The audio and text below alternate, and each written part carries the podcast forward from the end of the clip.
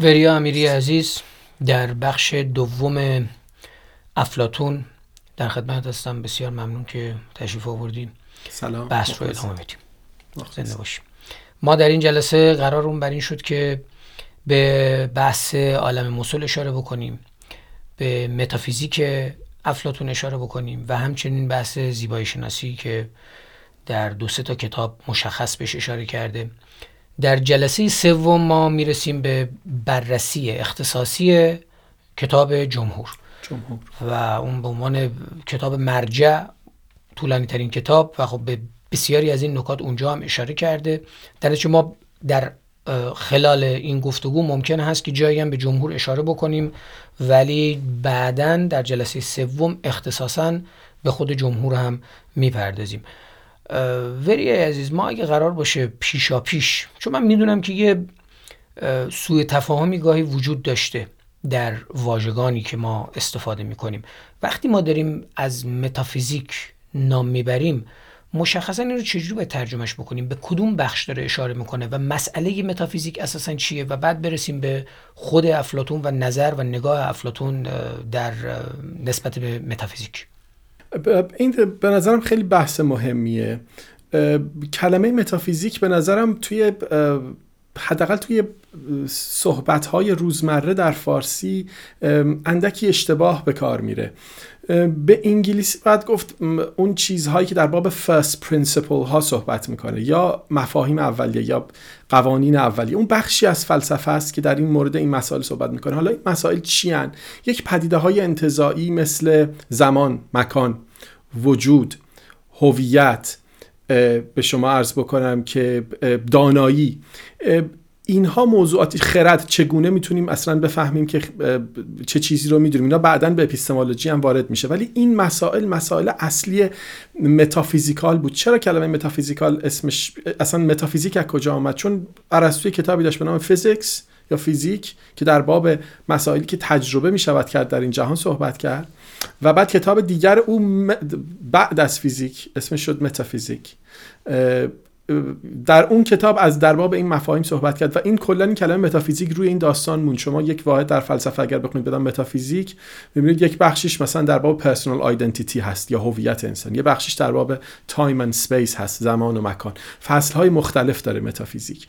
برای همین باید این دوتا رو با هم قاطی نکرد و امروز ما فکر کنم یه اشاره بکنیم به یعنی از اپیستمولوژی یا خردشناسی افلاتون به سمت متافیزیکش بیایم و وارد نظریه مسلش و عالم مسلش بشیم به نظرم فکر کنم این همین روش خوبی همون که تو, تو هم اشاره کردی بعد این واژه متا به معنی بعد یا گاهی به معنی بالاتر هم استفاده بالاتر میشه. آره پسا پسا فیزیک بعد یعنی. خود واژه فیزیک هم در واقع ما فیزیست در واقع توی یونانی به معنی طبیعت هم استفاده میشه در, بله، در بله. هر آن چیزی که به عنوان پدیده یا چیزها قابل شناسایی است از طریق حواس. بله. ولی عنوان کتاب عنوان یعنی بعد از کتاب فیزیک در حقیقت یعنی یک می‌خواست بگه کتاب بعد از کتاب فیزیک. ولی خب این یعنی تا, تا این اندازه لغوی در واقع ازش بله، استفاده شده بله، فقط. بله. خب ما اگه قرار باشه اینو به انگلیسی داشته باشیم ترجمهش چی میشه؟ After physics. بعد از فیزیک. یعنی بعد از کتاب همینه دقیقا. بله. و خب به عربی ترجمه شده ما بعد و طبیعه که خب بسیار اون داستان ترجمه ما بعد و طبیعه که به دست ابن سینا رسید و بعد مقدمه او از فارابی رو خون که فهمید چه اینه داستانش همه می‌دونن. ولی خیلی خیلی کتاب مهمی بوده ما بعد و طبیعه ارسطو به خصوص برای فیلسوفان مسلمان و ترجمه شده مابعد و طبیعه. البته ما یک چیزی داریم به نام سوپرنچرال یا فراتر از طبیعت بیرون از طبیعت که شامل مفاهیمی مثل خدا مثل روح مثل آن چیزهایی که هیچ دخالتی در این جهان ندارن ولی ادهی باور دارن که هستن. هست اون کلمه سوپرنچرال که در فارسی ترجمه شده ماورا و طبیعه که درست هم هست. ماورا و طبیعه رو به نظرم با مابعد و طبیعه باید قاطی نکرد. مابعد و طبیعه یک سری مفاهیمی که مربوط به فلسفه است و جاری است و واقعا لزوما موضوع فقط خدا نیست. جبر و اختیار هم از مفاهیم متافیزیکی هست. بله. در این نگاه فلاسفه اسلامی تأثیری نداشتن توی این التقاطی که توی ترجمه اتفاق افتاده؟ فکر می‌کنم فکر می‌کنم یک اشتباهیه که توی این چند صد ساله رخ داده ولی جدیدن دارن این دوتا کلمه رو از هم جدا استفاده می‌کنن تو فارسی. هم من دیدم ماورا و طبیعه رو سعی می‌کنن با مابعد و طبیعه قاطی نکنن. به خصوص در انگلیسی که متا... یعنی کسانی که متافیزیک رو در مورد یک مفاهیمی مثل خدا به کار می‌برن شما خود به خود می‌فهمی که خب خیلی انگار مطالعات آکادمیک تو فلسفه نداشتن. مثل مثل کلمه گفتمان و گفتگوه. خیلی از دوستان کلمه گفتمان رو که من یه دیسکورسه به جای گفتگو به کار می‌بره. در حالی گفتمان به یک جنسی از زبان به یک جنسی از ترجمه discourse در حقیقت. ترجمه conversation نیست. ولی خب وقتی دوستان میگن یک گفتمانی با هم داشتیم که اصلا غلطه. یک گفتگویی با هم. حتی ترجمه کتاب دکارت گفتار در روش. اول گفتار بود بعد بر اساس ساختمان ساختمان مثلا که ما یه مان می‌ذاریم آخر چیزا گفتمان گذاشتن. discours رو گفتمان ترجمه کردن. اینم البته گویا آیه داریش آشوری بانیش هست آه نمی‌دونستم. و چقدر کلمه خوبیه. واقعا. امیدوارم یه سری بیشتر شفاف بشه به جای گفتگو به کار نره. دوره اصلاحات در واقع خیلی باب شد دیگه. آره در اون دوره در واقع یه،, یه اتفاق جدیدی افتاد در زبان یه سری واژه. در صورت ولی ما به متون که برمیگردیم خصوصا خب وقتی که آثار محاورات افلاتون رو می‌خونیم مدام از یه سری از واژه استفاده میشه که واژه‌ای که ما امروز هم استفاده می‌کنیم مثل دیالکتیک مثل هارمونی هماهنگی. بله، بله، بله. و عدالت آزادی دونه دونه اینها واژگانی هستند که استفاده میشن و خب همون توضیحی هم که شما دادی بخشی جدی از اینها مربوط میشن به متافیزیک افلاتونی یعنی آن نگاهی که اون داره با توجه به عالم مسل که خب ما الان باید اشاره بکنیم. یعنی بدون اینکه ما عالم مسل رو بدونیم مسئله سور رو بدونیم اساسا نمی‌تونیم افلاتون رو بفهمیم. چون ایده بنیادی افلاتون مسئله مسول هست که باز هم اونجا ما می‌تونیم این نگاه رو بفهمیم که چه اتفاقی با ایده اساسی خیر محض خوبی نهایی آن چیز مطلق تعیین کننده چه فاصله وجود داره بین اینها و آن چیزی که در زبان اتفاق میفته. و قاعدتا باید در کنارش به اهمیت ریاضی و اهمیت زبان ریاضی هم که مسئلهش اعداده به اونها هم اشاره, اشاره بکنیم. و ما با متافیزیک افلاتون رو که می‌خوایم بهش برگردیم چقدر در هم تنیده شده با نگاه کلیگرای سقراطیه؟ والا خیلی وقتا که اصلا از زبان سقرات داره این عالم مسلم اون شخصیت که شخصیت آره سقرات آره. افلاطونه. کاملا. نمی‌خوام بودم با اون نگاه کلیگرای سقراطی چقدر؟ یک نگاه خردشناسانه افلاتون داشت که همونطور که گفتیم به, به, به true knowledge یا به دانش و معرفت حقیقی و در عین حال توهم وهم یا عقیده که اون وهم از در حقیقت تجربه ادراکات حسی ما میاد که جهان رو از طریق اون ادراکات حسی که می‌تونن اشتباه باشن تجربه می‌کنیم. ولی همونطور که گفتیم دانایی یک چیزی فراتر از اون یک چیز مطلقی است یک چیزی است که قرار نیست مخشوش بشه توسط این تجربیات ساده ادراکی ما حسی ما در حقیقت. و افلاتون از اینجا می‌خواد بپره یک نتیجه گیری بکنه. اینجاست که وارد دیگه از از خردشناسی رد شده و داره وارد متافیزیکش میشه. میگه خیلی خوب. ما یک چیزی داریم به نام نالج یا معرفت که در باب مسائل روزمره هم نیست. این کجاست؟ object این knowledge چیه؟ یا یا شیئی که این knowledge اون رو هدف می‌گیره این دانایی او رو هدف می‌گیره چیه؟ این شیء یک چیزی به نام ایده او حالا به, به, به, چیز گفته به, به Greek یا همون idea به انگلیسی شده. ولی idea یا ایده به نظرم کلمه درستی نیست. شاید فرم کلمه درست‌تریه. توی انگلیسی هم theory of فرم بهش میگن. در فارسی هم فکر می‌کنم عالم مسل ترجمه شده به نام عالم ایده ها تو کلمه یه کلمه خوبی تصویر سوور. بله بله. و اگر دو پاره داره دو پاره منطقی یک پاره منطقی داره این تئوری مسل و تئوری فرم. و یک پاره مابعد و طبیعی داره. پاره منطقیش خب خیلی ساده است. میگه که آقا ما کلمه اسب رو مثلا وقتی به کار می‌بریم منظورمون چیه؟ این یک کلمه یک کلمه یونیورساله یا کلمه کلی جز کلیات حساب میشه. ما وقتی میگیم اسب منظورمون یک اسب خاص نیست. مثلا من یک بچه بودم یه اسبی داشتم بابا اسمش گذاشته بود کرنگ اسم اسب مثلا من دیگه منظورم کرنگ نیست یا فلان اسب خاص نیست. یک منظورمون اسب به عنوان یک چیز جنرال هست به یک چیز عمومی است. و هر اسبی با اسب دیگه فرق می‌کنه. ولی یک چیزی بین همه اینها مشترکه. یک چیزیه که باعث میشه. من می‌فهمم وقتی میگم اسب از چی دارم حرف می‌زنم. با اینکه از هیچ چیز خاصی حرف نمی‌زنم از هیچ اسب خاصی مشخصا حرف نمی‌زنم ولی منظورم از اسب معلوم این بحث منطقیشه. بحث مواد طبیعیش یه چیز دیگه است. اون موقع میاد میگه که آقا یک چرا همه اسبا شبیه هم؟ مثلا سوال اول اینه. مثلا یا, یا سوال دیگری که میشه پرسید اینه که مثلا شما این نونقندی ها رو حتما دوستان خوردن. می‌دونن نونقندی چیه دیگه. نونقندی هم نباید بهش گفت. شبیه آدمکن. این نونای جینجر برد من. اگر فیلم شرکو دیده باشن می‌دونن منظور من چیه. آدمک می‌تونیم شباهت بدیم با همون نان قندی که من آره نون قندی. آره. یه سری بیسکویت های چیز شبیه آدم دست و پادم چرا همشون شبیه همن؟ چه چیزی ما رو قادر می‌کنه که به همه اونا بگیم نون قندی؟ یک چیز جاودانی و تغییر ناپذیری هست که در همه اینها وجود داره. یک الگویی وجود داره. یک الگوی جاودانه وجود داره که که همه این نظر افلاطون اشتباه نشه که نظر توه. بله بله بله بله. آره. افلاطون. در نگاه افلاطون. بله. نگاه من به زبان این فیلسوفای تحلیلی قرن مدرن خیلی نزدیکتره در این باب. البته ارسطو خیلی تحلیل جالبی dاره که حالا بعدم به ارسطو می‌رسیم. ولی نکته اینه که آقا این چیزی که اینها رو شبیه هم می‌کنه ببینیم اون چیزه چیه. اسمشو بذاریم اون قالب. اون قالب اولیه. اون فرم اولیه. یک فرمی وجود داره که همه چیز از رو اون فرم اول یک فرمی به نام فرم اسب هست که اوریجینال اصلی واقعیه بقیه اسبا کپی اون فرمن. ببخشید من زیاد گفتم. نه درست اتفاقا. جالب بودنش در همینه. اصلا این یک روش هست برای افلاتون که البته با اون حربه یا ابزار سقراطی این کار رو انجام میده. اساسا پرسشش همیشه اینه. یعنی وقتی که شما می‌پرسی عدالت چیست ستم چیست زیبایی چیست یا حقیقت چیست نمیاد به ابژه ها اشاره بکنه نمیاد به چیزها اشاره بکنه. نمیاد یه جایی خب تو هیپیاس حالا ما بهش بخش زیبایی میپرزیم در جوابی که می‌پرسه زیبایی چیست اون میاد میگه زن زیبا زیباست. میگه من نمیگم ابژه رو تو برای من بگو چه چیزی زیبایی دارد. چه چیزی زیبایی هست؟ یعنی آن چیزهایی که زیبا هستند حتما زیبایی رو از امر زیبا یا یه چیز زیبا دارن. اینجا هم که داری شما اشاره می‌کنی بازم بحث همین میشه. یعنی اسب ما با یک سری اسب روبرو هستیم که اینها در اسب بودن با هم دیگه شراکت دارن.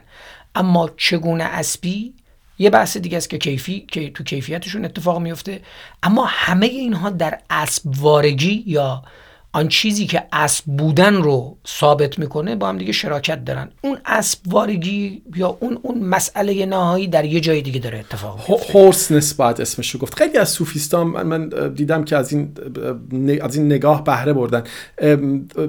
اگه بهتر بخوایم مثال بزنیم شما از کنار شیرنی فروشی که رد میشی همه اون نون قندی رو که می‌بینی هیچ کدوم عینا شبیه هم نیستن. خیلی نکته مهمیه. یکی ممکنه یه ذره کوچیکتر باشه اون یکی یه تیکه شکسته باشه اون یکی یه برآمدگی یه جاش باشه.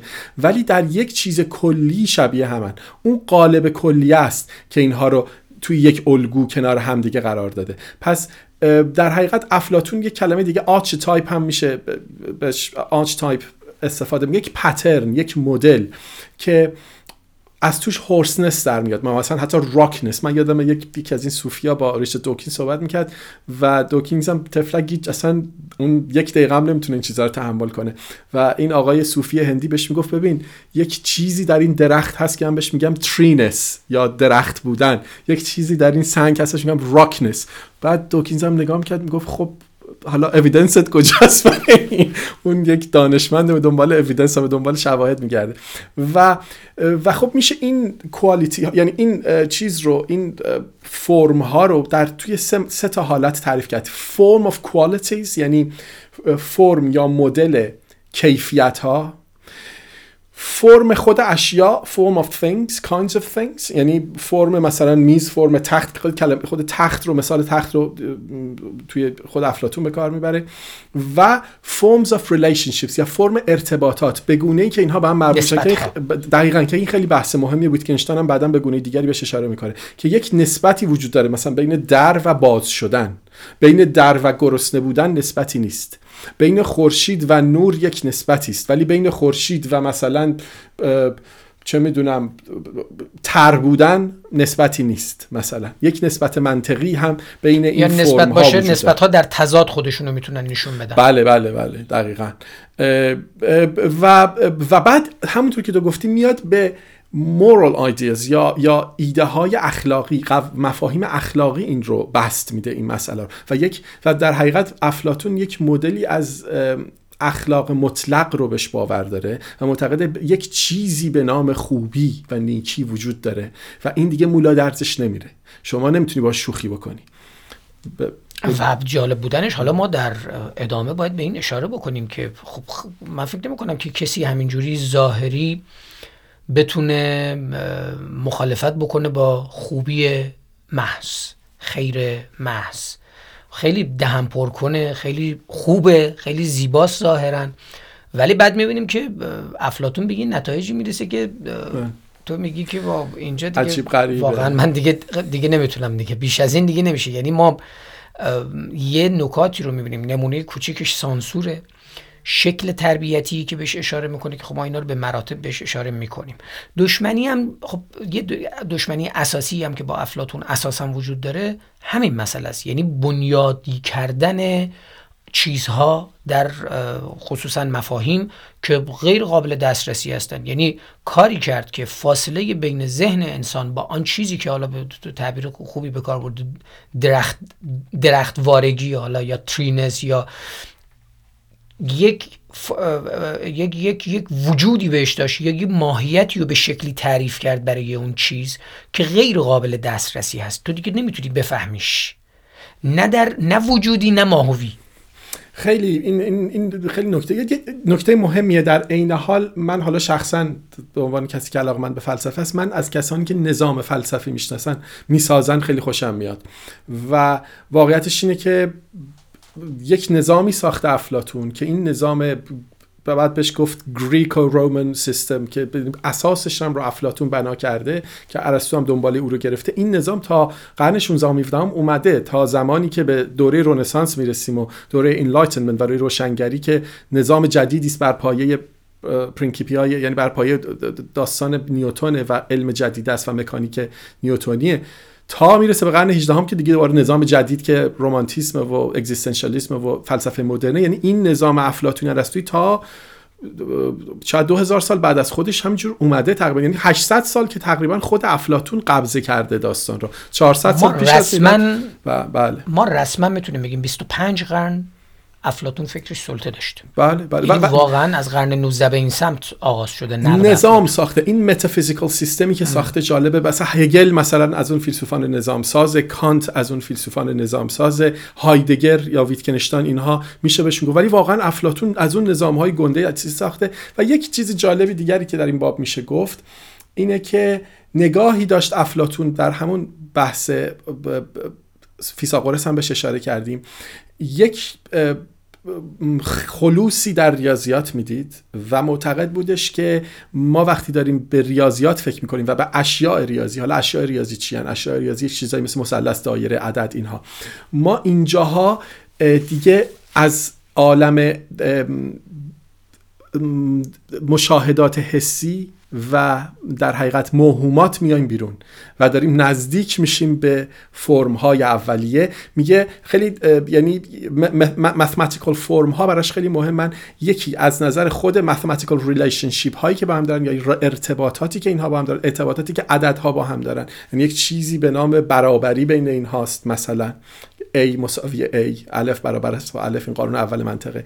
یک چیز دیگه خود این اعداد و خود این اشیاء ریاضی و که خب خیلی مهمن. مثلا شما میگی که خب توی, توی ریاضیات میگیم که اصلا, اصلا یک شیء ریاضی چیست؟ مثلا میگیم یک خط یک مثلا یک مثلث مثلا. مثلث چیه؟ میگیم سه تا خط تو کنار هم که در سه نقطه هم دیگه قطع کنن روی صفحه باشن.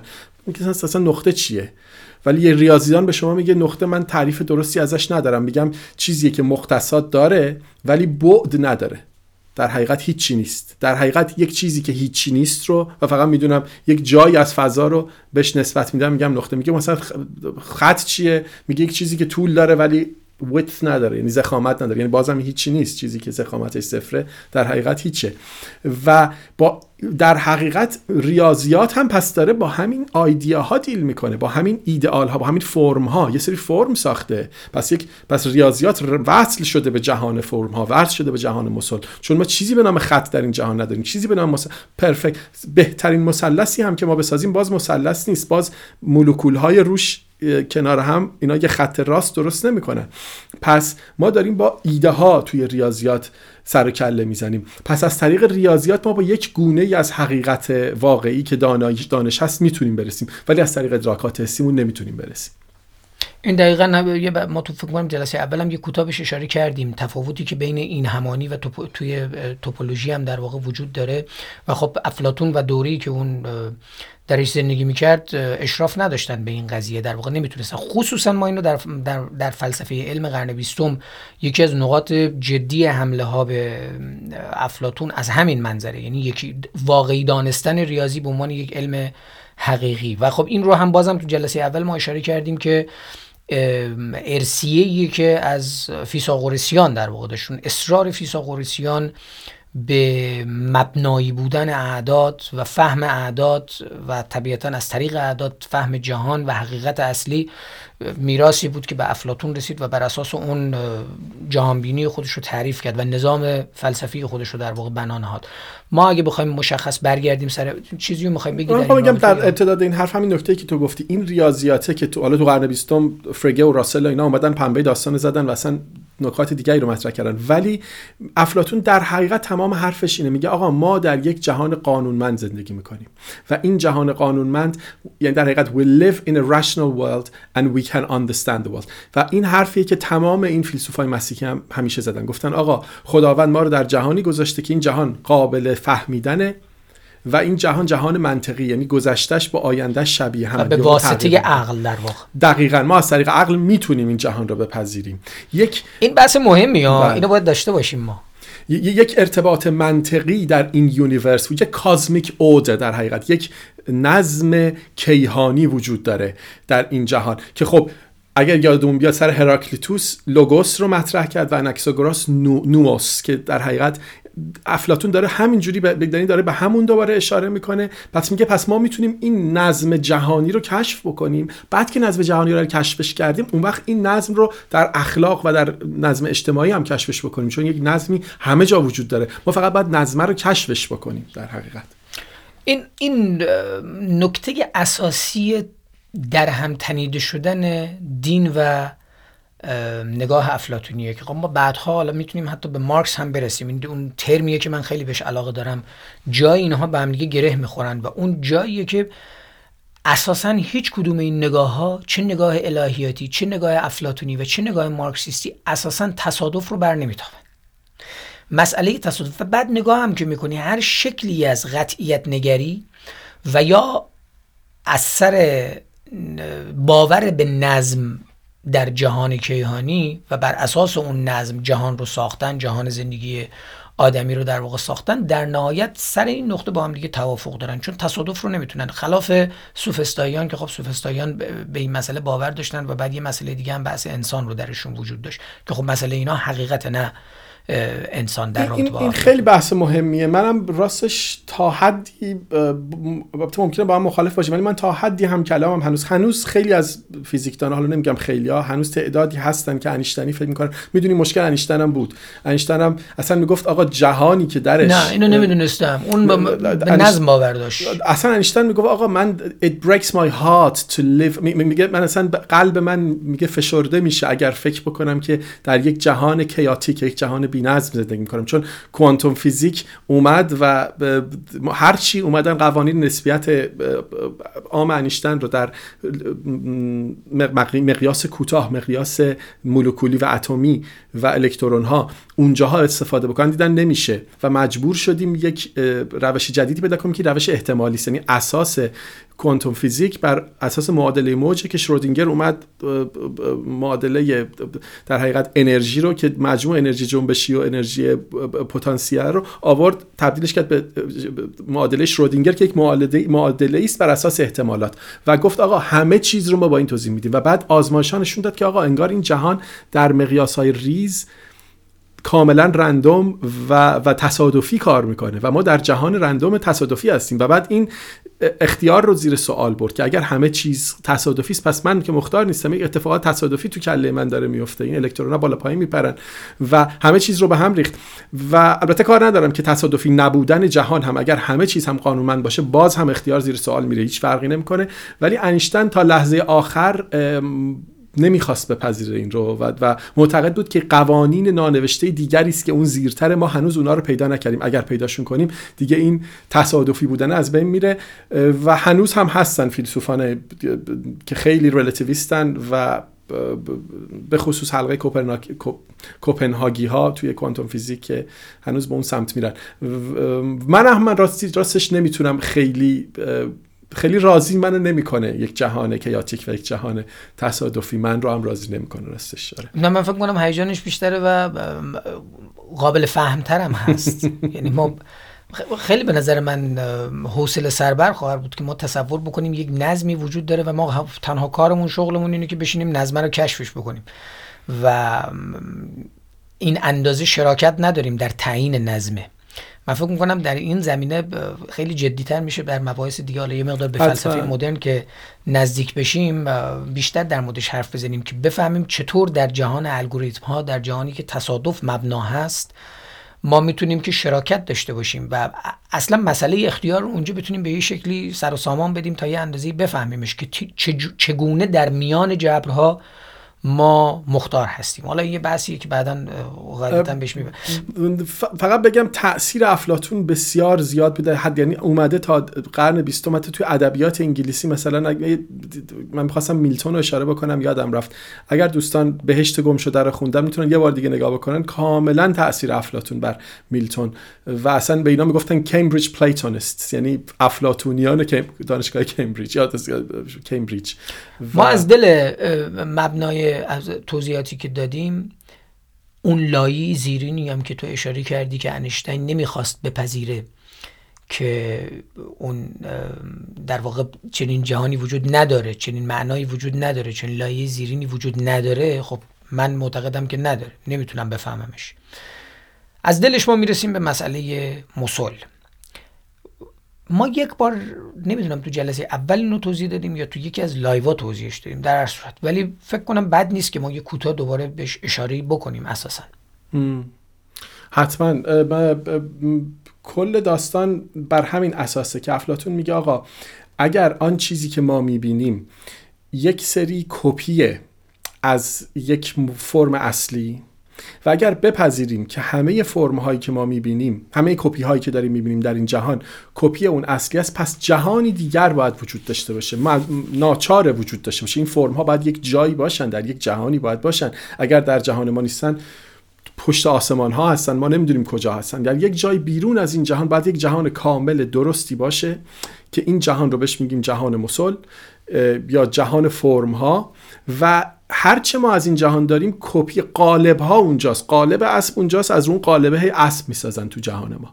و ما در حقیقت در این جهان اسیر سایه ها هستیم. همون مثال قار که گفتیم ادهی در قار زندانی بودن و سایه ها رو می‌دیدن. یکی که از قار میره بیرون این آقا جهان واقعی این سایه ها نیست که رو دیوار میفته و ما هم در حقیقت در این روح ما برگرفته از یک روح متعالی جاودانه ما داریم که از جهان مسل اومده و در بدن ما که این قاره در حقیقت همینجا به زنجیر کشیده شده و ما در توی این قار داریم سایه ها رو می‌بینیم اطرافمون. حالا خیلی وقتا ما یا در خواب یا در یک سری شرایطی که داریم توی پروسه دیالکتیک یک جرقه در ذهنمون می‌خوره یک چیزایی یادمون میاد. از اون جهان اصلی فرمهای اصلی رو به خاطر میاریم. و چگونه میشه اصلا داستان چیه؟ وقتی ما اسب می‌بینیم از کجا می‌فهمیم اسبه چون اسب رو قبلا دیدیم. روح ما قبلا اسب رو دیده فقط به یاد میاره اسب رو. روح ما قبلا فیل رو دیده فقط فیل رو به یاد میاره. چرا ما تو کلمون یک تصوری از مثلا یک میکسی از مثلا فیل و اسب نداریم چون فیل و اسب با هم نمیشن وجود ندارن. وقتی یه چیز یه کسی نصفش فیل باشه نصفش اسب باشه می‌فهمیم یک چیز بی ربط غیر غیر واقعیه. چون اصل ها رو ما دیدیم فقط یادمون رفته. حالا باید چیکار کنیم؟ باید سعی بکنیم که اصلی ها رو به یادمون بیاریم و از جهان سایه ها دوری کنیم. با یک همچین تصوری اون وقت شما دیگه می‌تونی ببینی که انسان چقدر می‌تونه از واقعیت فاصله بگیره و در خودش و در ایده ها غرق بشه. این شروع یک سیستمیش که بگیم رشنالیزم یا خردگرایی محض که افلاتون واقعا اولین نمایندهشه. بعدا هم نمایندگان دیگری داره تو قرن 16 و 17 مثل دکارت و لایبنیتس و دیگران. ولی خب افلاتون مطرح کرده این رو که واقعا ما از این جهان سایه ها باید یه ذره دوری کنیم. این یک مرغی هستیم که ما رو در این قفس تن زندانی کردن واقعا.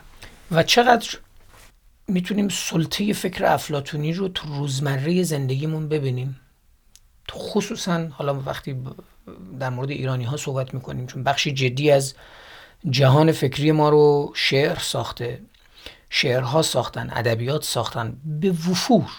یعنی ما اگر مسل افلاتونی رو از ادبیاتمون بگیریم حداقل اون ادبیات حالا مدرن من کار ندارم اون ادبیاتی که بهش مفتخر هستیم و پوزش رو میدیم اساسا نابود خواهد شد. یک بخش جدی از این داستان مرغ باغ ملکوتم نیم از عالم خاک همه مبناش افلاتونیه و یکی از مهمترین قضایا هم ما نتیجه گیری که افلاتون می‌کنه به مراتب اون برای ما مهمه که چجوری از دل عالم مسل به یه سری نتایج می‌رسه. هنر رو منکوب می‌کنه. هنر رو دو بار دور افتاده از حقیقت می‌دونه. یعنی ما اگر جهان حقیقت رو به عنوان جهان اصلی در نظر بگیریم جهان طبیعت میشه تقلیدی از جهان سایه ای از سایه ای از جهان حالا بعد بعد تازه هنر داره یک سایه سایه است در حقیقت. سایه سایه است. یعنی دو بار میگه از حقیقت دور شده. اون مثالی هم که میاره مثالی که ما چندی بار فکر کنم این ور اون‌ور گفتیم چه تو live مثال نجار و نقاش. تخت بله. مثالی که تو زدی. من خودت بگو. من می‌خواستم قبل از اینکه بریم سر هنر فقط یه اگر یاد باشه بین زینو و یه توی فکر می‌کنم که یادم نیست توی کدوم گفتگوی افلاطونه من خیلی قدیمی رو خوندم ولی برادرش نقل می‌کنه که میاد یک خاطره تعریف می‌کنه از گفتگوی سقراط و زینو و پارمنیدس که پارمنیدس پیر اونجا 65 سالشه زینو 40 سالشه و سقراط هم گویا جوونه که در تو این گفتگو ایراد می‌گیرن به سقراط از سقراط شروع می‌کنن به پرسیدن در باب عالم مثل و سقراط جواب میده. چند تا سوال جالب ازشون می‌پرسن. که و اولین سوال اینه که آقا likeness و unlikeness یعنی چی چه جوریه چه چیزها چقدر شبیه همن چه چیزهایشون شبیه همن؟ مثلا اگر یک موجودی هست که مثلا یه قورباغه که سبزه بعد رنگ چشاش قرمزه بعد دست و پا داره بعد مثلا خیسم هست. یک فرمی ما داریم به نام خیسی. چقدر یعنی این هم به فرم خیسی نزدیکه هم به فرم خود بدن قورباغه نزدیکه هم به فرم سبزی. چون سبز بودن هم یک فرمه. نمی‌دونم قرمز بودن هم یک فرمه. اینها داستانش چیه؟ و ثانیاً این چیزایی که ما دوست نداریم چه اینا هم فرم دارن. مثلا میشه گفت که مثلا ما یک فرمی به نام فرم لجن هم داریم. یا یک فرمی به نام استفراغ هم ببخشید داریم. یا یک فرمی به نام مثلا مدفوع هم داریم. این فرم اصلی خوبی که بعد سقراط آشفته میشه. میگه آقا اصلا بس کن این حرفا نیست.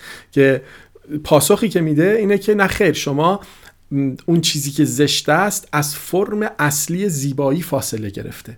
اون چیز بعد مثلا از سوال می‌کنن که بیداد چی؟ بیداد هم فرم داره. مثلا دزدی هم یک فرمی به نام فرم اصلی به نام دزدی به نام زنا اینا هم فرم میگه. نه خیر. شما وقتی از مثلا صداقت فاصله می‌گیرید از فرم اصلی صداقت یک چیز پاک خوبی است. از اون که فاصله می‌گیرید در شما کم میشه. شما نزدیک میشید شما دزدی می‌کنید مثلا. و حتی در واقع بدی رو ضایع شدن روح محض یا اون خیر محض می‌بینه بله. اصلا در فرم ها خیر محض و نیکی محض می‌بینه. نمی‌تونه بدی ببینه. میگه آقا مثلا در زشتی فرمی به نام زشتی ما نداریم. ما از زیبایی دور شدیم که به زشتی رسیدیم در حقیقت. و حتی برای عناصر اولیه ازش مثلا آقا مثلا برای فرمی برای آتش هم هست؟ چون عناصر اولیه که پاکن دیگه. مطلقا. یعنی بله. آب و هوا و آتش دیگه یه فرم نمی‌تونن باشن که اینجاها اینا سوالای خیلی مهمیه که حتی سوال ازش می‌کنن که برای شیطان هم فرمی هست ایول چون می‌دونین که به یک مدلی از دوالیزم باور داشتن که خیلی ناستیک بوده گنوستیک بوده شبیه باورهای زرتشتی بوده. یعنی بدی و خوبی یک دوگانه بدی و خوبی بین یونانی ها خیلی طرفدار داشته این نگاه.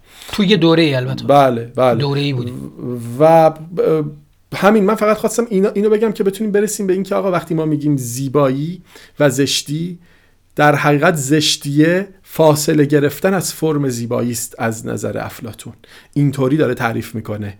میگه وقتی یک چیزی زشته است ما چیزی من من اگر زشتم به این معنی نیست که یک چیزی به نام زشتی وجود داره من به اون از قالب زشتی من زدن. خیر. یک چیزی به نام زیبایی وجود داره. منتها اون زیبایی که اومده قالب بزنه اون نونقندیه رو درست کنه. من یه دونه دست و پام شکسته مثلا. یه نونقندی کج کله در اومدم. نه اینکه قالب بده. قالب بد وجود نداره. قالب خوبه. این یه دونه خراب شده. بله. منطق ایدالیستی در, در مواجهه با منطق ماتریالیستی تو, تو همین نقطه قرار می‌گیره. یعنی اون داره اشاره به یک چیزی می‌کنه که یک ایده محض می‌کنه. و این داره میگه که اون نگاه ماتریالیستی میگه که نه تو اگر کلاقی مثلا می‌بینی که خانه داره درست می‌کنه این کلاقه خونه رو از خیر محض یا از اون دانش محض از اون مسئله اصلی در واقع یاد نگرفته. این از یه حیوان دیگه یاد گرفته. اگر انسان مثلا چیزی درست می‌کنه انسان از حیوان یاد گرفته یا از انسان دیگه یاد گرفته. این در نهایت نگاه ماتریالیستی دنبال یک منشأ مادی میگرده برای چیزها اما در نگاه افلاتونی که خب می‌تونه منشأ حساب بکنیم که منشأ نگاه ایدالیستی باشه اساسا چیستی چیزها رو در یک خیر محض یا در یک چیز نهایی و متعالی داره جستجو می‌کنه. در همین زمینه ما وقتی به, هیپی به دو سه تا از محاورهای جدی افلاتون در رابطه با زیبایی یکی بحث زیبایی در محاورات میهمانی یا زیافت هست. یکی هم تو هیپیاس بزرگ مشخص یه هم تو کتاب دوم قانون فکر می‌کنم بهش اشاره شده. در صورت تو حتی در جمهور هم ما این نشانه ها و اشاره ها رو داریم. چون مدام خصوصا فکر می‌کنم فصل 6 یا 7 باید باشه که به بحث عالم مسل می‌پردازه به بحث غار و همین مثالی هم که زدیم. و اونجا ما مدام دیگه با این پرسش روبرو هستیم که زیبا چیست؟ زیبایی چیست؟ و چیزهایی که ما زیبا مینامیم اینها این خاصیت رو یا به این تعبیر افلاتونی این فرم رو از چی کسب کردن؟ چون خودشون چیزها چون فاسد هستن چیزها چون تقلیدی هستند چیزها چون چند بار دور افتاده هستند از حقیقت مطلق نمی‌تونن خودشون زیبا باشن. اینا زیبایی رو از جای دیگه به آریت گرفتن و به همین دلیل هم اون عبارت یادآوری که افلاتون مدام استفاده می‌کنه ازش بسیار مهم میشه. میگه روح باید یادآوری بهش بشه که چیه. روح باید بشه یادآوری بشه که از کجا اومده و قرار منشأش چی باشه و به کجا برگرده. انا لله و انا الیه راجعون به شکلی. در هر صورت ما بریم دیگه آروم آروم سر بحث زیبایی. خود تو چه فکر می‌کنی وریا؟ زیبایی؟ ما الان دیگه در جهان امروز دیگه کمتر کسی فکر می‌کنم جرأت بکنه بپرسه زیبایی چیست. ما دیگه در مورد چیستی کلیات صحبت نمی‌کنیم. والا این کسانی که فرگشتی نگاه می‌کنن توضیحات جالبی میدن. منم خوشم میاد که می‌شود توضیح داد که چگونه بعضی چیزها به چشم انسان زیبا میاد و چرا بعضی صداها زیبا میاد؟ چه کاربرد تکاملی داشته؟ چرا بعضی از شکل ها زیبا میاد؟ من فکر می‌کنم شاید بهترین روش برای توضیحش تکاملی نگاه کردن باشه. این نظر منه. اما من تعجب نمی کنم از یک کسی مثل افلاتون که 2500 سال پیش در یونانی که اصلا علم هنوز ظهور نکرده به اون معنا و ذهن انسان شناخته نشده و هیچ چیز شناخته شده نیست.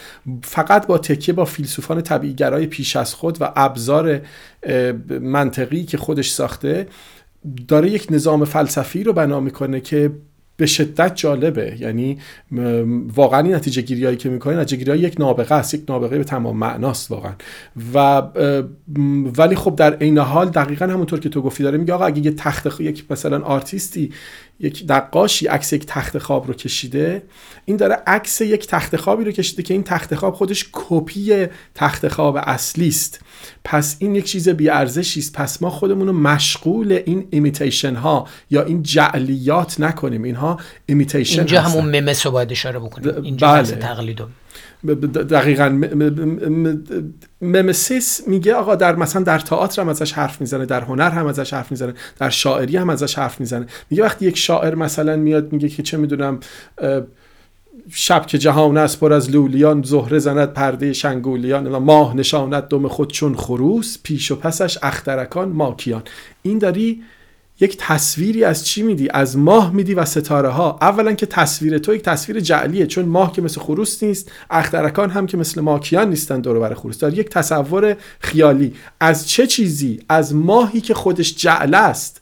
این ماه خودش جعله. یعنی تو به جای که انسانها رو به سمت حقیقت نزدیک کنی داری هی دورتر و دورترشون می‌کنی از حقیقت. و تو مزری یعنی ضرر داری می‌زنی به انسان و روان انسان. مگر اینکه کنترل بشی و طبق اون بله بله. قوانینی که افلاتون بعد توضیح میده طبق اون. حالا ما تو زیبایی رو ما توی یونانی کالون در واقع مینامن. و همونجوری هم که اشاره کردیم اساسا از اوایل قرن 19 به این سمت یعنی دیگه بعد از کانت به این سمت ما آروم آروم با تعطیل شدن این پرسش که زیبایی چیست روبرو میشیم.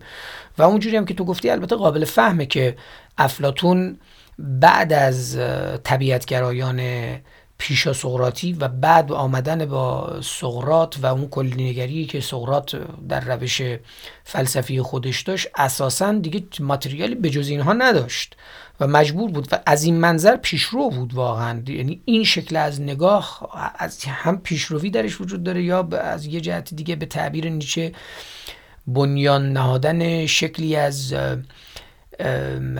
در واقع واقعا جدا کردن چیزها از زمین دیگه. یعنی دشمنی که نیچه مشخص با افلاتون از این منظر داره همینه. یعنی مباحث رو و مفاهیم رو جدا کرد از زمین.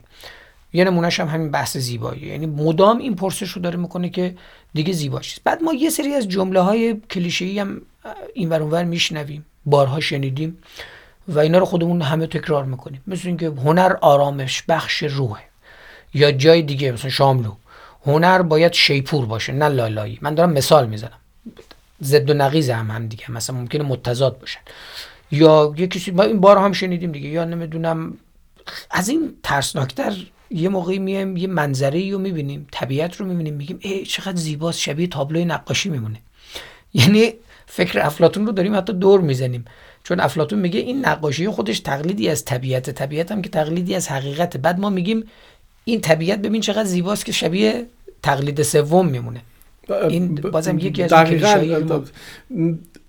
مشکلی که افلاتون داره اینجا میگه که آقا اصلا احتیاجی نیست که شما خوب و بد رو بشناسی برای اینکه هنر هنرمند بشی. هنرمند اول نمیان بهش بگن آقا شما خوب و بد رو می‌شناسی بعد هنرمند شدی نه همچین پیش نیازی نیست. پس همین خطرناکش می‌کنه. چون یک هنرمند بدون درک از اون درک مطلقی که افلاتون فکر می‌کنه یک انسان از خوب و بد باید داشته باشه که به اون حقیقت واقعی رسیده باشه می‌تونه بیاد کار تولید بکنه می‌تونه بیاد کپی بکنه همه چیز رو. میگه که آقا اصلا شما داری یک انسان رو یه داری شعر میگی بدون اینکه دقیقا بدونی خوب و بد چیه و شما این, این, این خیلی مشکله. شما داری از روی جعلیات از روی کپیا شعر میگی یا کپی می‌کنی یا تقلید می‌کنی یا اثر نقاشی می‌سازی یا تئاتر می‌سازی بدون اینکه فهمیده باشی اون خوب اصلی چیه. تو خوب اصلی رو هنوز ازش خبر نداری. اون خوب اصلی رو هم باید فیلسوف باشی اونم فیلسوف خاصی باشی. تو پروسه دیالکتیک فهمیده باشی که تازه اون کارو وقتی فیلسوف شدی دیگه شعر نمیگی.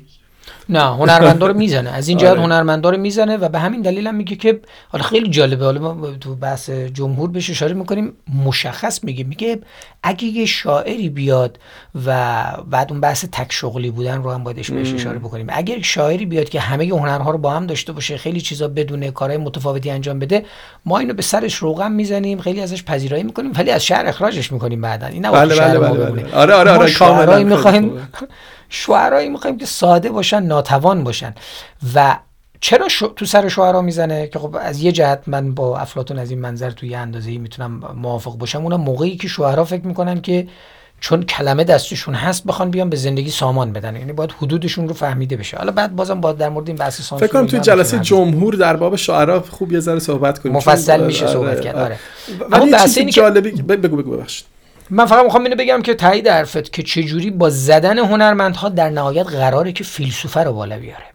چون فیلسوف هست که به دانش حقیقی دست پیدا کرده به سوفوس دست پیدا کرده. بفرما شما. منم تقریبا همین می‌خواستم بگم. می‌خواستم یک چیزی که میشه بهش اضافه کرد خطراتی که در هنر می‌بینه میگه که آقا هنر یک چیزهایی رو برای شما عادی می‌کنه. دیدن رنج انسان رو برات عادی می‌کنه. یه کاری می‌کنه تو لذت ببری که یک کسی اون بالای صحنه اگر شکست عشقی خورده اگر در جنگ شکست خورده اگر مالش از دست داده شما میری اونجا تئاتر نگاه می‌کنی اون لحظه یک هیجان اشتباهی به دست داده میشه به دست میده. و ثانیا اینها با هنر هیجانات تو رو میارن بالا. یه کاری می‌کنن emotion تو بیاد بالا. این emotion ها ما رو از حقیقت دور می‌کنه. ما اصلا نمی‌خوایم اینها رو. اینها یک ضررهایی به روح ما می‌زنه و باعث میشه که ما empathy مون از دست بدیم. این حساسیتمون رو نسبت به پلیدی ها و چیزهای دیگر دست بدیم و برای همین خطرناکه. پس باید سانسور کنیم. همین حرفی که خب خیلی از دوستان دیکتاتورها می‌زنیم که آقا هنر رو بدین دست ما ما بگیم خوب و بدش چیه. چون هنر که نمیشه که آقا هنر اگه هنر بد باشه جامعه رو فاسد می‌کنه. ما واقعیتش رو بخوای تو یه جاهایی نزدیک میشیم به نگاه افلاتون ما وقتی بحث سانسور میشه در جهان مدرن به این نتیجه رسیدیم که خب یه بحث حالا می‌خوایم نمی‌خوایم لو بدیم بحث جمهور رو ولی خب ما در مورد عرضه آثار هنری همه چیز رو برای همه قائل نیستیم. کودکان نباید هر چیزی رو نگاه بکنن و این واقعیتش نزدیک هست توی جاهایی فقط تعدیل شده. در, در نگاه امروزی ما. در نگاه دیکتاتورها یا نظم های تمامیتگرا بازم همینه. یعنی اون اساسا هنر رو اینم دیویلی جدی ها. من بسیاری از آدم های تحصیل کرده و فرهیخته رو دیدم که اینا نگاهشون به هنر چیزی در حد سرگرمیه. یعنی هنر براشون امری متعالی که قراره که نظم زندگی ما رو تغییر بده بهش نگاه نمی‌کنن. و خیلی جالبه افلاتون اینجوری نگاه می‌کنه اتفاقا. افلاتون جایی حتی اشاره می‌کنه که مراقب باشید. کسی که می‌خواد بیاد در موسیقی نوآوری بکنه این چند وقت دیگه بلند میشه میاد میگه قوانین اساسی هم باید تغییر بکنه. یعنی مغزو ببین تو. چجوری از تغییر و تنوع در موسیقی به تغییر در قوانین می‌رسه و حالا من می‌خوام آروم آروم برم به سمت بحث زیبایی و هیپیاس بزرگ که اونجا مدام اشاره می‌کنه. ولی شما بگو یه مثالی وسط حرفتون بزنم که خیلی جالبه. مثلا ناتسیا خیلی نگاه شبیه این داشتن به هنر. اینا معتقد بودن یک هنر متعالی خوبی وجود داره موسیقی واگنر مثلا. شما میشنوی و انسان تر میشی. می‌تونی یه سری واگنر بزنی. بعدش هم بری هزار نفر آدم ببری تو می‌تونی که این خیلی از این ناتسیا توی مثلا زاتسن هاوزن اونجا واقعا قبل از اینکه اینها رو ببرن تو اتاق گاز یه سری ویالونیست های خیلی مثلا این نوازنده های درجه یک ورتوز میشستن چند تا قطعه می‌زدن آرامش که و پرواز روحیشون رو می‌کردن. بعد با یک حال خوبی می‌رفتن هزار نفر رو میبردن تو اتاق گاز دوباره برمیگشتن بقیه قطعه رو می‌زدن.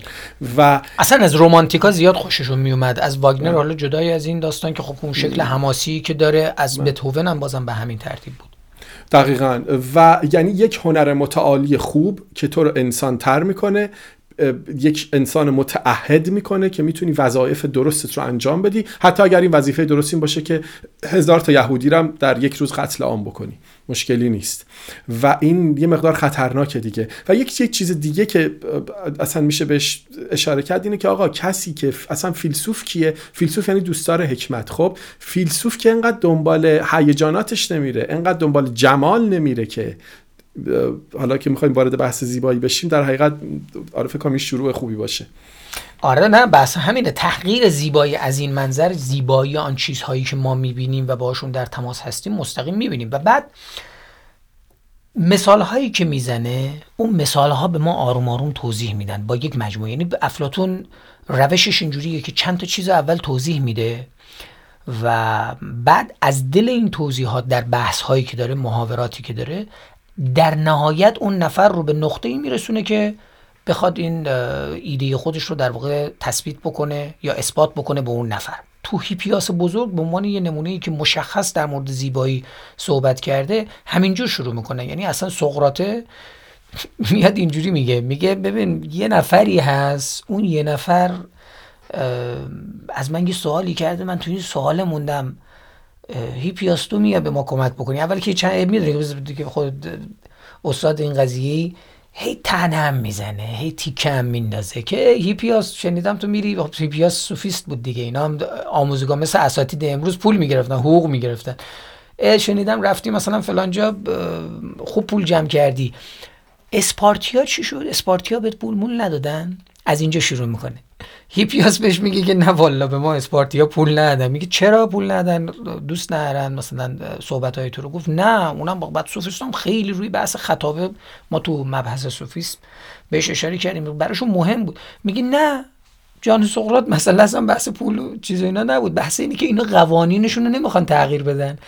میگن که بیگانه نباید بیاد قوانین ما رو تغییر بده و کودکان ما نوجوانان ما رو در واقع بخواد منحرف بکنه. از دل این سقراط به این نقطه میرسونه حالا افلاتون سقراط افلاتون در واقع. ما چون سقراط تاریخی رو داریم نمیگیم سقراط تو محاورات میگیم. از واژه خریسموس استفاده می‌کنه. واژه به نام سودمندی.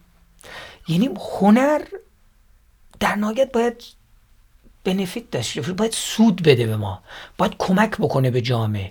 و بعد ما نگاه می‌کنیم می‌بینیم اه چقدر این فکر شبیه بسیاری از آدمایی که ما اطرافمون می‌بینیم.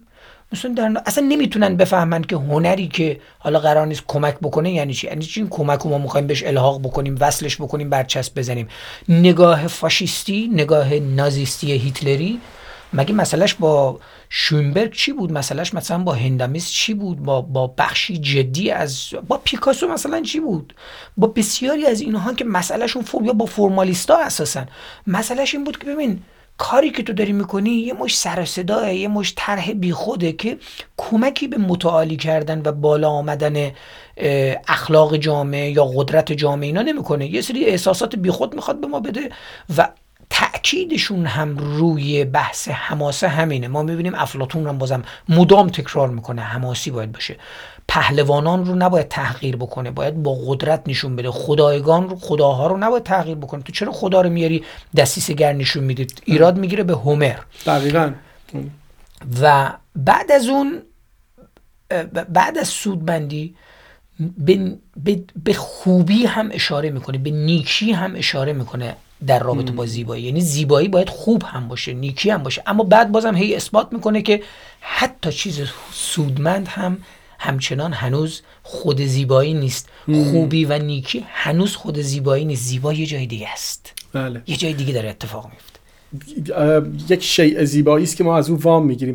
و یک چیزی که خیلی مهمه اینجا قضیه حق هم هست. میگه که آقا فیلسوف کسی است که جمال حق رو دوست میداره. یعنی یک ارتباطی بین حقیقت و نیکی و زیبایی رو می‌بینه. یعنی این ستا رو یک ارتباطی بین اینها می‌بینه. میگه آقا یک شخص رو فکر کنیم که مثلا چیزهای زیبا رو فقط دوست داره خب؟ همش فکر می‌کنه که تو نمایشنامه های جدید بره ببینه تراژدی های جدید رو ببینه موسیقی به فیلم جدید ببینه و اینها. همچین آدمی فیلسوف نیست چون فقط چیزهای زیبا همینطوری زی... فرم زیبا رو سایه های زیبا رو دوست داره. ولی فیلسوف خود زیبایی رو فی نفس زیبایی رو دوست داره. و اون کسی که چیزهای زیبا رو دوست داره و زیبایی مطلق رو می‌شناسه اون آدم دیگه کامل بیداره. از این خوابی که ما تو این جهان خوابیم اون آدم دیگه بیداره. اون داره زیبایی واقعی رو دوست داره. و زیبایی واقعی یک ارتباطی داره با حق ارتباطی داره با حقیقت. و وقتی ما با حقیقت مربوطیم دیگه با شوخی که نمی‌تونیم بکنیم که ما که نمی‌تونیم بذاریم مثلا جوانان ما فاسد بشن به خاطر اینکه زیبایی های مجازی این جهان رو دوست دارن. بعد ما بهشون یادشون بدیم زیبایی حقیقی رو ازش لذت ببرن.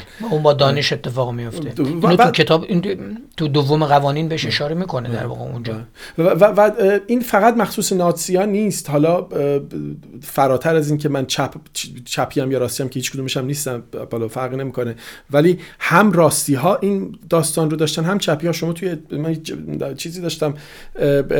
یک نمایشگاهی بود در لندن پارسال یا یکی دو سال پیش بود. نمایشگاهی بود از آثار نقاش هنرمندان اون دو دهه اول بعد از پیروزی انقلاب اکتبر شوروی. شما باید می‌رفتی می‌دیدی. از اول تا آخر صحنه های انقلاب صحنه هایی که آدما دستاشون بالاست این هیچ فرقی با نقاشی های نازیا نمی‌کنه.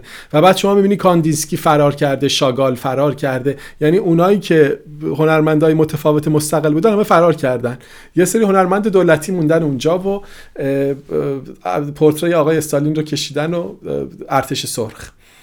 و نظم رو خودشون رو با نظم هماهنگ کردن با اون نظم مسلط و بازم طبق همین داستان. بله هنر باید یا در خدمت خلق باشه در خدمت کارگران باید باشه و اینو ما داریم می‌بینیم و من از این تلخی واقعا شرمنده میشم گاهی. نگاه می‌کنم می‌بینم کسی همچنان از هنر چنین وظایفی رو مثلا نیاز داره. و ما تو همین کتاب دوم قوانینم که اشاره کردم بازم همین جوری یعنی اونجا هم بازم افلاطون همین حرفا رو داره میاد می‌زنه. میگه معیار هنر درستیشه خب درستی چیه آیا افلاطون؟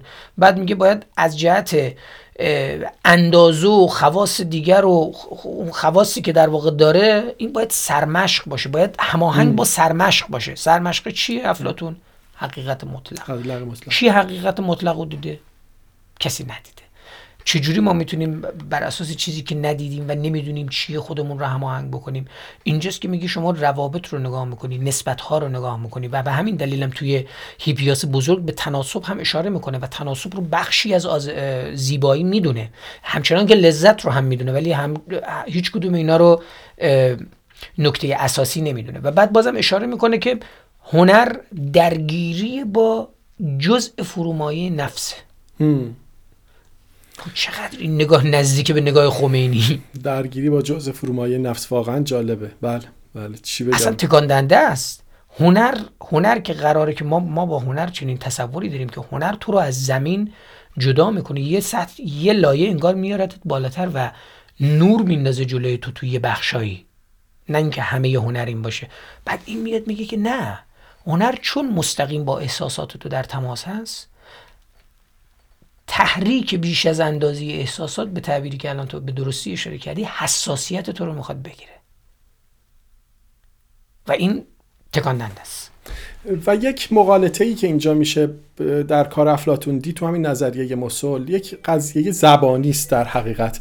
یک قضیه زبانی است که اینجا میگه که داره در حقیقت میگه که آقا اگه من میگم سقرات آدمی است و بعدش میگم افلاتون آدمی است. اینها درسته. یک سقرات یک انسان است و آدم بودن هم یک یک کوالیتیس یک صفت است. خب حالا ولی وقتی من دارم میگم مثلا اسب کپی اسب است در حقیقت دارم میگم اسب اسب است. این مشکله. یا دارم میگم آدم آدم است. یعنی دارم آدم بودن رو یک چیز دیگه تعریف می‌کنم. این آدم یعنی وقتی میگم زیبا زیباست دارم به همین جنی دارم میگم هنر زیباست دارم میگم یک یک جمله دارم به کار می‌برم که از نظر در حقیقت جمله بی‌معنیه. یک یک مشکل منطقی توش وارده. نمی‌دونم درست توضیح دادم یا نه. یه نکته هنوز هست اون نکته به نظر من درست بیان نشده. اون گرهی که تو می‌خوای بیان بکنی چیه اون ببین یک شکافی بین کلیات و جزئیات وجود داره. مسل در واقع توی مسل جزئیات یک چیز دیگه هستن جزئیات دیگری هستن. خب حالا وقتی ما میگیم که در حقیقت داریم میگیم آقا آدم بودن یا آدم یک فرم اصلی است در عالم مسل. خب و وقتی ما داریم میگیم یک کسی آدم است داریم در حقیقت این جمله رو میگیم که آدم آدم است. این فرق این همانیه. آره در حقیقت توتالوجیه دقیقا. یک توتالوجی این همانی رو ما داریم میگیم که مقالطه است هیچ چیزی نیست. داریم میگیم زیبایی زیباست. وقتی افلاطون هیچ چیزی بیان نمیشه. هیچ چیزی بیان نمیشه. تو یک تئوری ساختی که این تئوری چون قابل وریفای قابل بررسی نیست قابل شواهدی ازش نیست داره یک یک حرف توتالوجی یا این همانی رو می‌زنه که چیزی به دانش ما اضافه نمی‌کنه. این مشکل منطقی رو میشه به تئوری من فکر کردم که تو داری به بحث علت و معلول بودن زیبایی اشاره می‌کنی. چون توی میهمانی اگه یادت باشه مشخص اونجا این بحثی که فکر کنم توی بخشی تو برای تو جذاب باشه. تو بهش قبلا اشاره کردی که اونجا زیبایی رو علت نمی‌دونه. زیبایی رو معلول می‌دونه. یعنی اصلا کلا از کانسپت افلاتونی انگار خارج میشه و میگه زیبایی نتیجه اروسه. بله, بله نتیجه بله. عشقه. و با یه سری تعابیر دیگه میاد مشخصش می‌کنه. و بعد به همین ترتیب نامشخص بودن طرز زیبایی طرز زیبای دوست داشتن طرز زیبای عاشقی. یعنی ما عشق به مسابه علت زیبایی و بعد چگونه زیبا عاشق شدن. اینا رو هم بهش اشاره می‌کنه. و ولی با, در نهایت هدف عشق رو خود زیبایی نمی‌دونه بلکه ابزاری می‌دونه برای بارور شدن زیبایی. دقیقا این وقتی ما به دنبال یک نظام فلسفی هستیم که همه چیز رو بتونیم توضیح بدیم مجبوریم به این مسیرها بریم. یعنی مجبوریم یک پدیده های بزرگی مثل مثل اروس مثل حق مثل چه می‌دونم مسل اینها رو تعریف کنیم که بتونیم همه چیز رو باش توضیح بدیم. خب این کمتر فیلسوفانی به این مسیر رفتن. مثلا پارمندیس همینطور بوده. پارمندیس هم سیسته گفته آقا همه چیز یک چیز است مثلا. یعنی دیده آقا من برای اینکه بتونم همه جهان رو توضیح بدم نمی‌تونم فقط بیام مثلا به یک گوشش رو نگاه کنم. مجبورم بگم آقا همه چیز چگونه کار می‌کنه؟ و وقتی به اون مسیر میریم دیگه به این هم کارمون می‌کشه. الان تو فلسفه مدرن کم فیلسوفی پیدا میشه که اصلا جرأت بکنه. که بتونه نظام فلسفی بسازه. چون نظام فلسفی ساختن نیازمند اینه که شما خیلی خوب فیزیک مدرن بدونی خیلی خوب شیمی بدونی خیلی خوب اقتصاد بدونی خیلی خوب سیاست بدونی. یعنی تمام علوم جاری رو خیلی خوب روانشناسی و روانکاوی بدونی نوروساینس بدونی و این امکان پذیر نیست. یعنی فیلسوفا دیگه ناخونک می‌زنن به قسمت های مختلف خرد انسان یا واقعیت یا هرچی. ولی خب در اون دوره عادی بوده که یک فیلسوف یک نظام فلسفی بسازه در باب همه چیز صحبت کنه و اون نظام همه چیز رو در بر بگیره. این نظام مسل افلاتون طوریه که میشه بستش داد به سیاست میشه بستش داد به اخلاق میشه بستش داد به هنر میشه بستش داد به روابط انسانی به همه چیز. البته این بست دادن خود افلاتون شروع کرد دیگه. در واقع با اینکه یکی از مبانیش این هست که باید افراد تک شغلی باشن و خب اینو میشه بهش ایرادی جدی گرفت و همچنین توی نکاتی و یه نقاطی فهمید که منظورش چیه. چون ما در جهانی داریم زندگی می‌کنیم که به شدت داریم تخصصی تر میشیم. یعنی همون تعبیری که ما واقعا الان نمی‌تونیم. یعنی کافی که مثلا یه کسی فقط بیاد متخصص فرزن بشه دوربین. این آدم اگه هر روز در مورد دوربین و دوربین هایی که دارن تولید میشن و مقالاتی که دارن میاد منتشر میشه روزانه بخواد بخونه ناممکن هست. یعنی تا این اندازه جدیه. یعنی ما مایی که همه الان اینجا نشستیم داریم در مورد افلاتون حرف می‌زنیم. اگه قرار باشه ما فقط در مورد افلاتون بخوایم تحقیق بکنیم تا آخر عمرمون کفایت می‌کنه. فقط بله بله بله. برسیم به یه سری مباحث جدیتر. ولی خود افلاتون این رو رایت نمی‌کنه و خب طبیعتا یه ایده داره و بر اساس اون ایده طبق تعریف تو همه چیز رو می‌خواد توضیح بده. مهمتر از همه اینا سیاست. حالا ما اینو بعدها خواهیم فهمید که با جمهور چقدر مسئله همه این چیزها برای افلاطون در نهایت مسئله سیاسیه. بله حتما. و ثانیا اصلا در باب زیبایی یه نکته خیلی جالبی که میشه دوباره گفت مثلا در باب نجوم. از نظریه افلاتون این نتیجه گیری شده بود که آقا حتی ما به حرکت سیارات اگر نگاه می‌کنیم اگر خیلی درست تجزیه و تحلیل بشن باید حرکت اینا به گونه ای باشه که زیبایی درش رایت بشه. یعنی از اشیاء کامل پرفکت ریاضی باید استفاده بشه. یعنی اگر مداری وجود داره خورشید که نمی‌تونه این خورشید یک چیزیه که باید یعنی امکان نداره که خورشید در دور زمین توی این مدار غلطی بگرده تو اینا گفتن خورشید میگرده دیگه. می‌گفتن اینها بله بله. در یک سری اشکال کامل ریاضی نام می‌گفتن پیورترین یعنی کاملترین و در حقیقت کاملترین خالصترین. خالصترین شیء ریاضی دایره است. و هایپیشیا که یک فیلسوفی بود در اسکندریه بسیار زن منابقه عجیبی بود. یکی از فیلسوفان مورد علاقه من و فیزیکدان بود و این رو مسیحیان کشتند. این زن بیچاره رو کار ندارم در اسکندریه او کسی است که اولین باره که فهمید که چرا تابستون و زمستون دلیلش چیه و جاهای خورشید به زمین نزدیکتر جاهای دورتره؟ و فهمید که این داستان بیزیه. و حرفش این بود که همین حرف انیشتن زد که میگه آقا it breaks my heart to think that که این توی اووال توی توی بیزی میگرده توی الیپس مدارش. چرا اینجوریه؟ و با حاضر براشون حاضر نبودن بپذیرن که چطور میشه این سیستم مولا ارزش بره. و این یک نکته پندی به ما داره که آقا هر هر فرضیه ای درست باشه یا غلط باشه می‌تونه رو علم تاثیر بذاره. یعنی نودل ذهنیت ما که چطور فکر می‌کنیم می‌تونی دانشمندی رو اصلا به اون سمت نره. رو فکر نکنه که آقا مگه میشه من بیزیرم تجربه کنم؟ اصلا نمیشه. آقا بیزی که نیست. حتما دایره است. پید اندازه گیری می‌کنیم. آقا چرا دایره نیست؟ پس مگه میشه همچین چیزی؟ یعنی پرایر بلیفای ما یا یا باورهای قبلی ما به یک گونه تعصبات به ما میدن متاسفانه. و این خیلی مهمه. این یه تعبیری هست که واقعا آدم باسوادی که امروز در قرن بیستم می‌خواد حرف بزنه و نظریه بده خیلی جرأت می‌خواد. چون هر لحظه لحظه به لحظه داره نگاه ها تغییر می‌کنه دانش داره افسوده میشه شتابش داره بیشتر میشه و طبیعتا تو تا بیای چیزی رو بیان بکنی ردیو و نظریه ضد اون انگار اومده خودش رو بیان کرده و پشت سر گذاشته. خب این بحثیه که برتتی ما هر چقدر جلوتر داریم میریم طبق اون نگاه تو که ساخت نظام های فلسفی کلیگرا دیگه یه مقدار سخت شده یا اساسا دیگه بعید شده در تاییدشه. اگه بخوایم بحث رو در نهایت جمع بندیش بکنیم ما یه جای اشاره کوچکم به بحث تقلید ممسیس کردیم و من یه عنوان دیگه هم می‌خوام اسم ببرم یادداشتش کردم مانیکوس هست در واقع. اونم بحث ضرورت نامتعارف بودنه خیلی جالبه. این یه چیزیه که تو مهمانی بازم بهش اشاره می‌کنه. من سعی کردم از به چند محاوره که افلاتون در واقع به اونجا به بحث زیبایی اشاره کرده برگردم.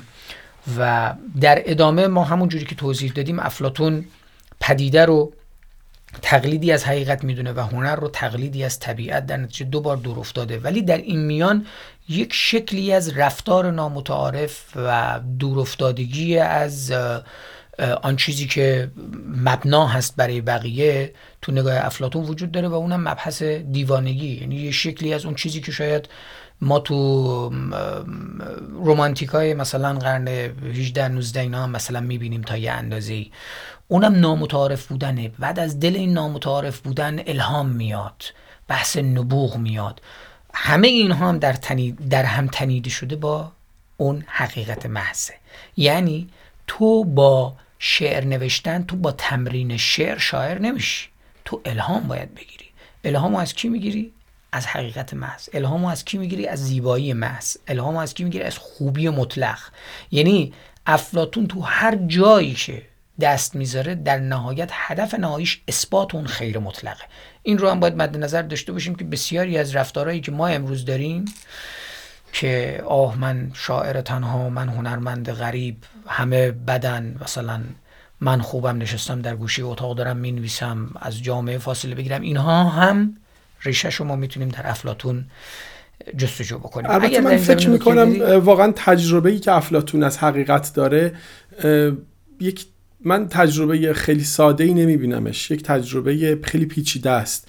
و واقعا فکر می‌کنم کمتر یک کار سختی است کاری که بعد از شاید هزاران ساعت فکر کردن و خوندن و با خود حرف زدن با خود خلوت کردن یک تجربه خیلی پیچیده ای از یک فرمی از حقیقت به انسان می‌تونه دست بده.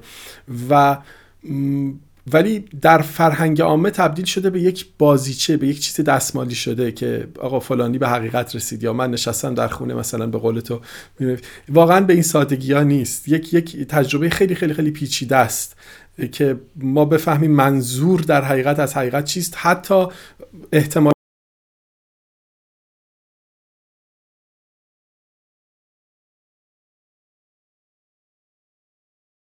اینو ما باید مدام اینو مد نظر داشته باشیم. آن چیزی که ما داریم از افلاتون یا از فلاسفه در واقع باستانی یاد می‌کنیم اسم می‌بریم با ذهن امروزین ماه با زبان امروزین ماه خصوصا مایی که به حال زبانمون فارسی است با ترجمه آلمانی و انگلیسی و فرانسه و اینا مجبوریم اونو بخونیم و مستقیم خود متن رو نمی‌تونیم بخونیم. و اعتبارمون بر اینه که حالا وقتی که خود متخصصین افلاطون شناس رو نگاه می‌کنیم ببینیم بیچارا چقدر با هم دیگه درگیری دارن چقدر تو سر کله هم دیگه می‌زنن به خاطر یک کلمه.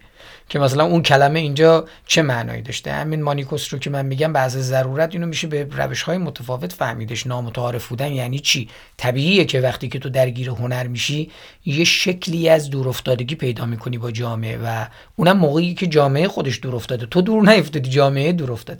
در هر صورت اگه نکته اساسی دیگه فکر می‌کنی وجود نره دیگه به پایان ممنون. مرسی. بحث دوم افلاطون. بازم ممنون. خسته نباشی قربانت